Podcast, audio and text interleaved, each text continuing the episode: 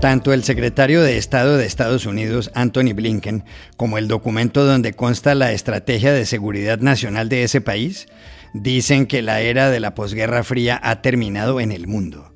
¿Tienen razón? Llamamos ayer a Humberto Beck, profesor del El Colegio de México. Portugal pone en marcha a finales de mes un programa por el cual les dará un visado especial a los nómadas digitales que quieran vivir allí.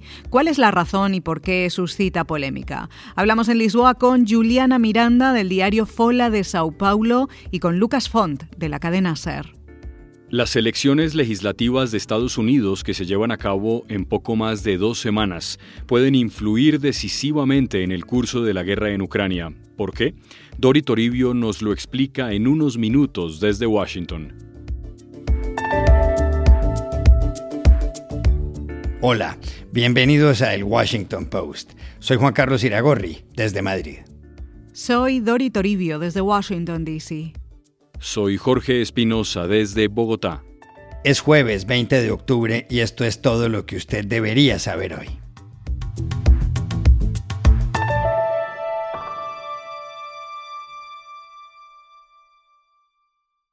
El miércoles de la semana pasada, el gobierno de Estados Unidos expidió un documento que marca el rumbo que va a seguir en algunos temas muy sensibles. Se titula National Security Strategy o Estrategia de Seguridad Nacional.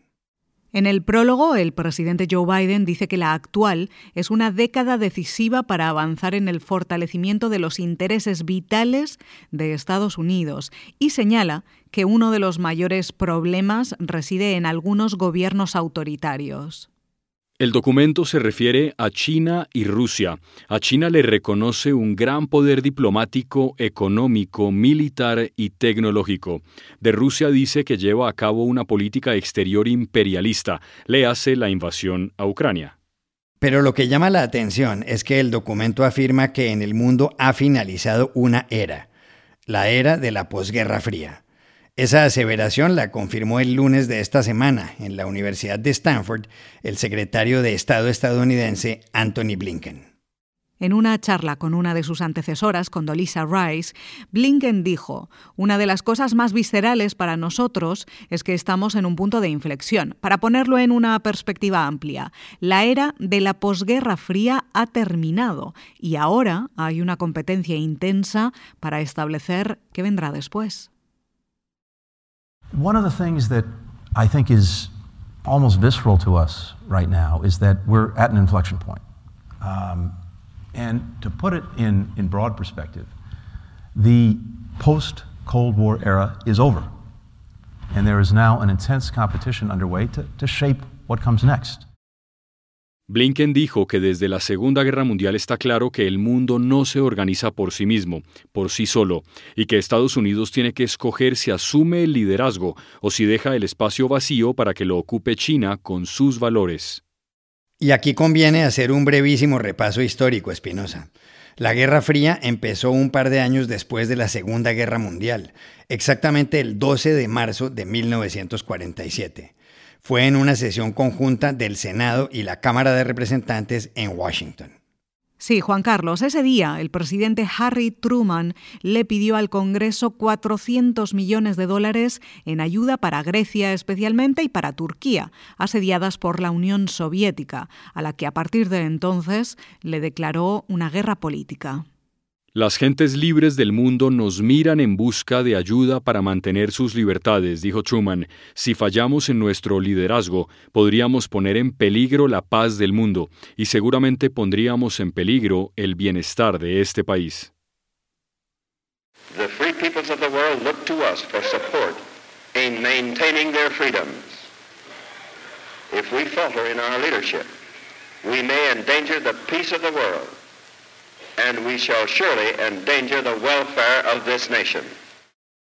La Guerra Fría se acabó casi 45 años después, el 25 de diciembre de 1991, cuando Mikhail Gorbachev renunció a la presidencia de la Unión Soviética, que en ese momento se desintegró. Luego vino una era de cierto fortalecimiento democrático y prosperidad económica, con convulsiones graves como el 11 de septiembre y múltiples conflictos. La gran pregunta es, ¿se acabó definitivamente la era de la posguerra fría? ¿Estamos en un nuevo momento histórico? Se lo preguntamos anoche a Humberto Beck, PhD en Historia Moderna de la Universidad de Princeton y profesor del Centro de Estudios Internacionales de El Colegio de México. En mi opinión, sí se ha acabado ya la era de la posguerra fría. Con el ascenso de China y la invasión rusa en Ucrania, se ha vuelto evidente que ya no estamos en ese mundo unipolar de la posguerra fría, en el que la dimensión más importante de las relaciones internacionales era, por lo menos en teoría, la diplomacia, la cooperación multilateral, el comercio. Ahora estamos en una nueva era que está marcada por ser un mundo multipolar y por el regreso de la guerra, que a su vez han renovado la importancia de las alianzas de seguridad que se creían muertas como la OTAN. Sobre todo creo que estamos también en una nueva era, estamos en un mundo distinto de la posguerra fría, porque ahora ha regresado la competencia económica, ideológica y militar entre grandes potencias. China representa ya la propuesta de otro modelo diferente de Estados Unidos, tanto en el desarrollo nacional, porque se basa en el autoritarismo, como en el orden internacional. Esta nueva era presenta un reto muy particular, que es el de conjugar esta competencia entre modelos de desarrollo y de orden internacional con la necesidad de cooperar en desafíos globales como la salud y el medio ambiente. Si esta conjugación es de veras posible, está todavía por verse.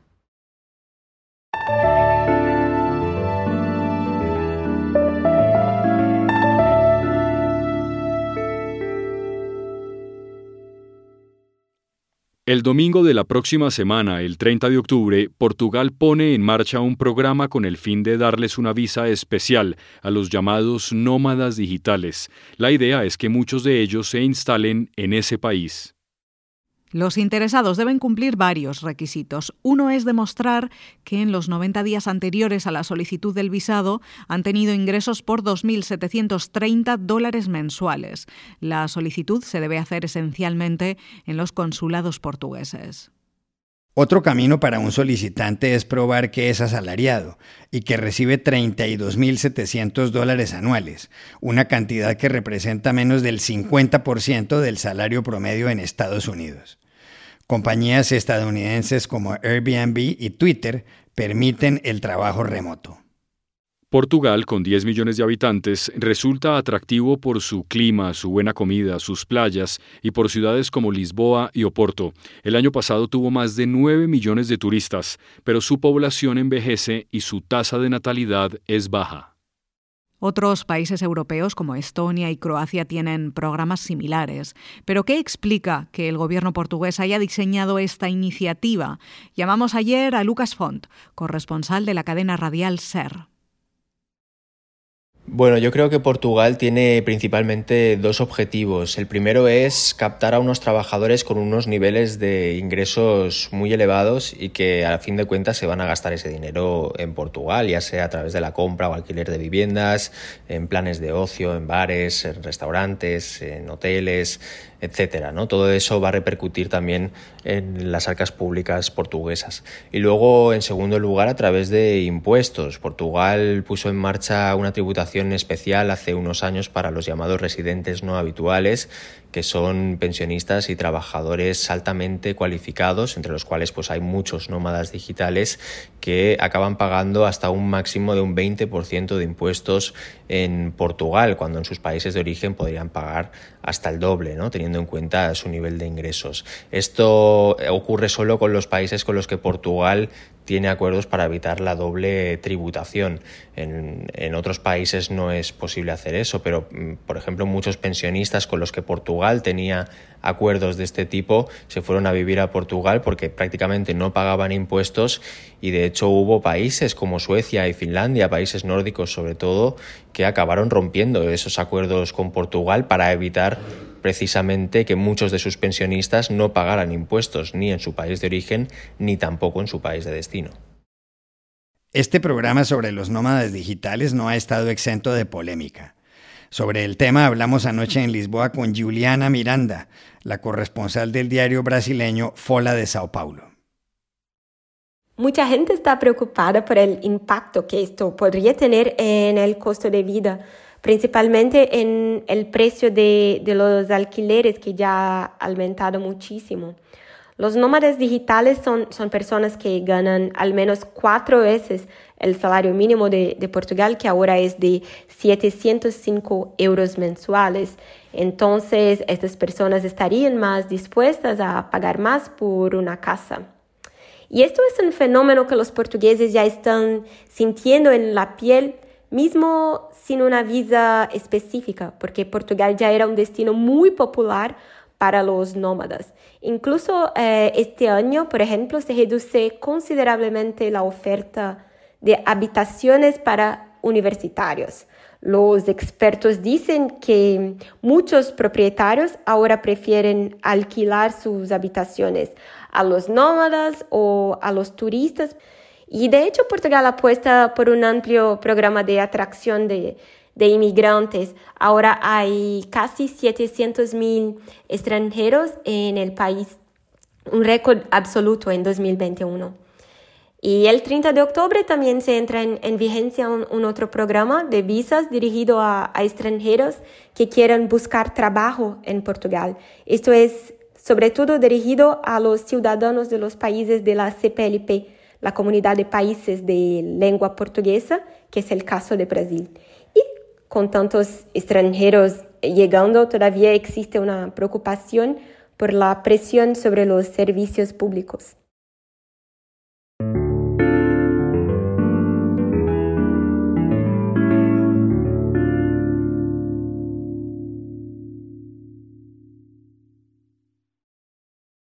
This podcast is sponsored by Monarch Money.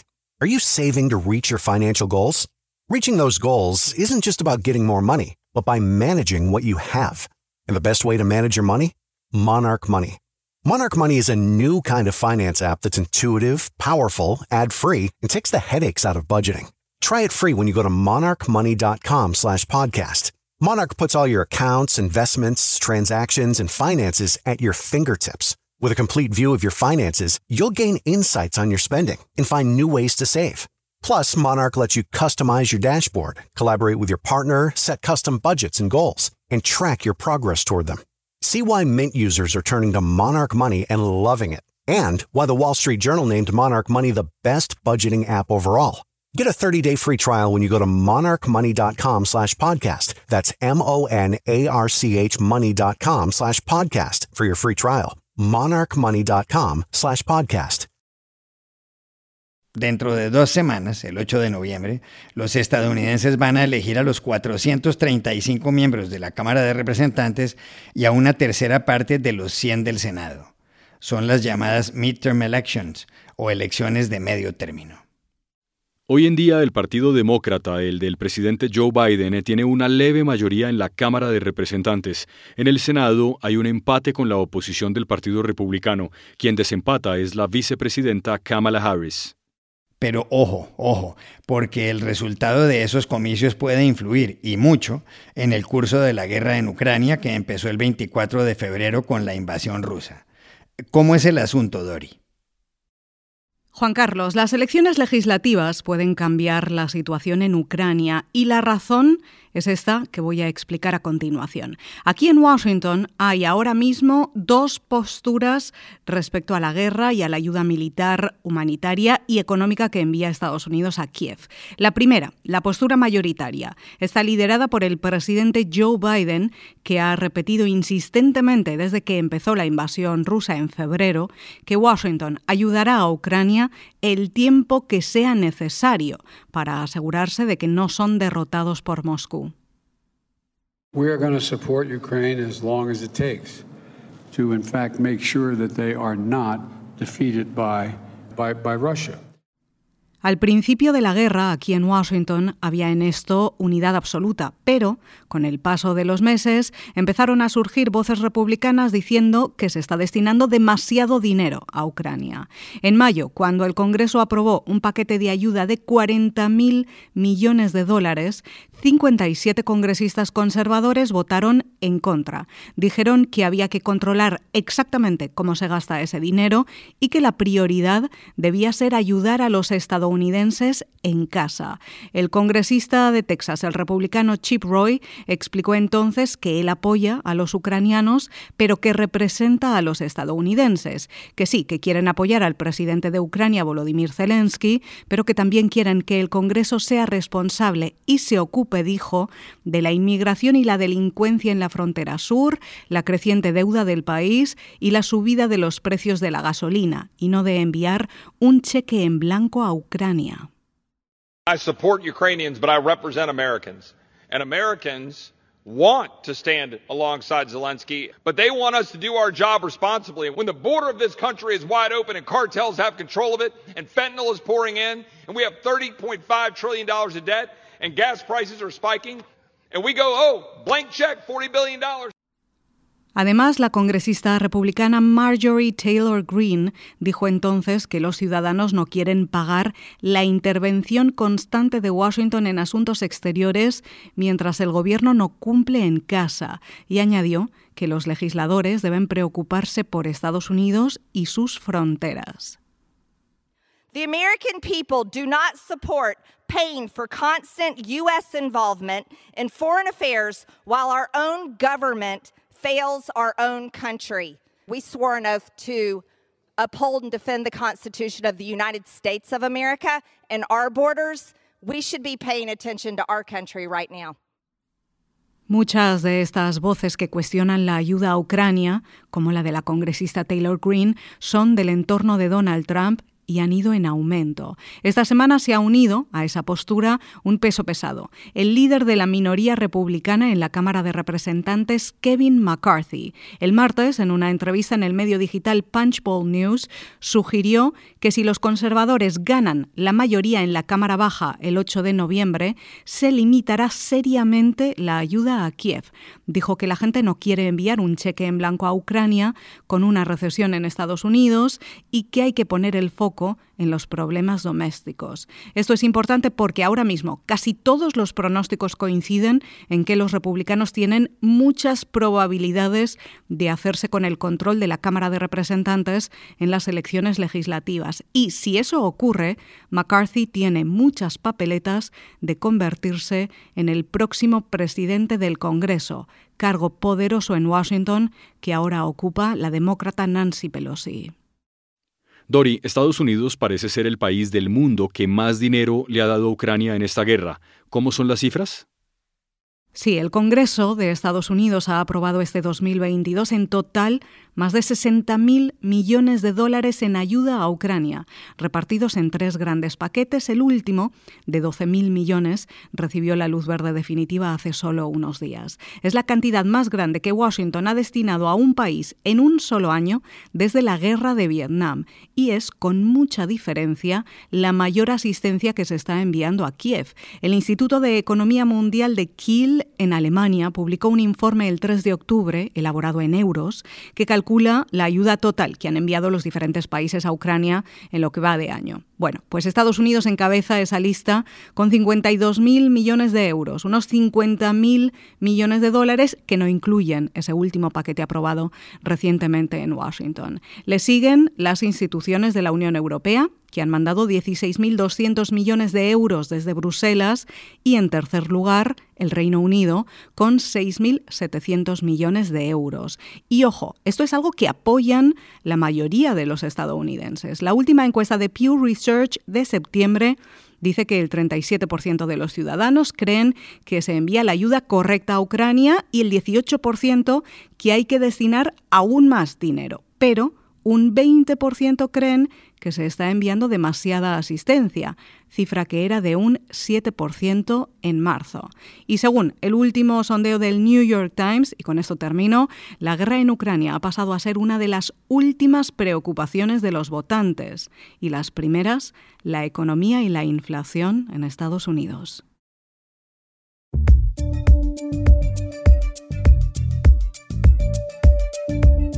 Y estas son otras cosas que usted también debería saber hoy. En el Brasil, el presidente Jair Bolsonaro se disculpó el martes después de haber dicho en una entrevista que varias menores de edad venezolanas visitadas por él a las afueras de Brasilia eran prostitutas y que en el sitio había un cierto ambiente lo que fue interpretado como una referencia sexual. El video, divulgado por la campaña del expresidente Lula da Silva, suscitó acusaciones de pedofilia. Acompañado por su esposa Michelle, Bolsonaro dijo que fue sacado de contexto y que lo lamentaba. El 30 de octubre, Lula y él se enfrentan en las elecciones presidenciales. El presidente ruso Vladimir Putin decretó ayer la ley marcial en cuatro regiones del este y el sur de Ucrania, anexadas por Moscú en septiembre, después de organizar unos referendos ilegítimos según la ONU. El objetivo, dice el gobierno de Kiev, es trasladar a la población ucraniana hacia áreas pobres de Rusia para cambiar la composición étnica del territorio. Por otro lado, el presidente de Estados Unidos, Joe Biden, liberó 15 millones de barriles de las reservas de petróleo petróleo para reducir el costo de la gasolina. Aquí en Colombia, dos noticias. Ayer en Bogotá, una protesta de grupos indígenas desembocó en episodios de vandalismo y agresión a policías en el centro de la ciudad. Y la segunda, la encuesta Invamer Gallup, que se publicó ayer, señala que la aprobación del presidente Gustavo Petro es del 46%, 10 puntos menos que en agosto. Según el sondeo, la desaprobación del mandatario, el primero de izquierdas en la historia del país, es del 40%, 20 puntos más que hace dos meses. Petro se posesionó el 7 de agosto. Y aquí termina el episodio de hoy de El Washington Post, El Guapo. En la producción estuvo John F. Burnett. Por favor, cuídense mucho. Y pueden suscribirse a nuestro podcast en nuestro sitio web, elwashingtonpost.com, seguirnos en nuestra cuenta de Twitter, arroba el post, y también nos encontrarán en Facebook buscando el Post Podcast. Chao, hasta la próxima.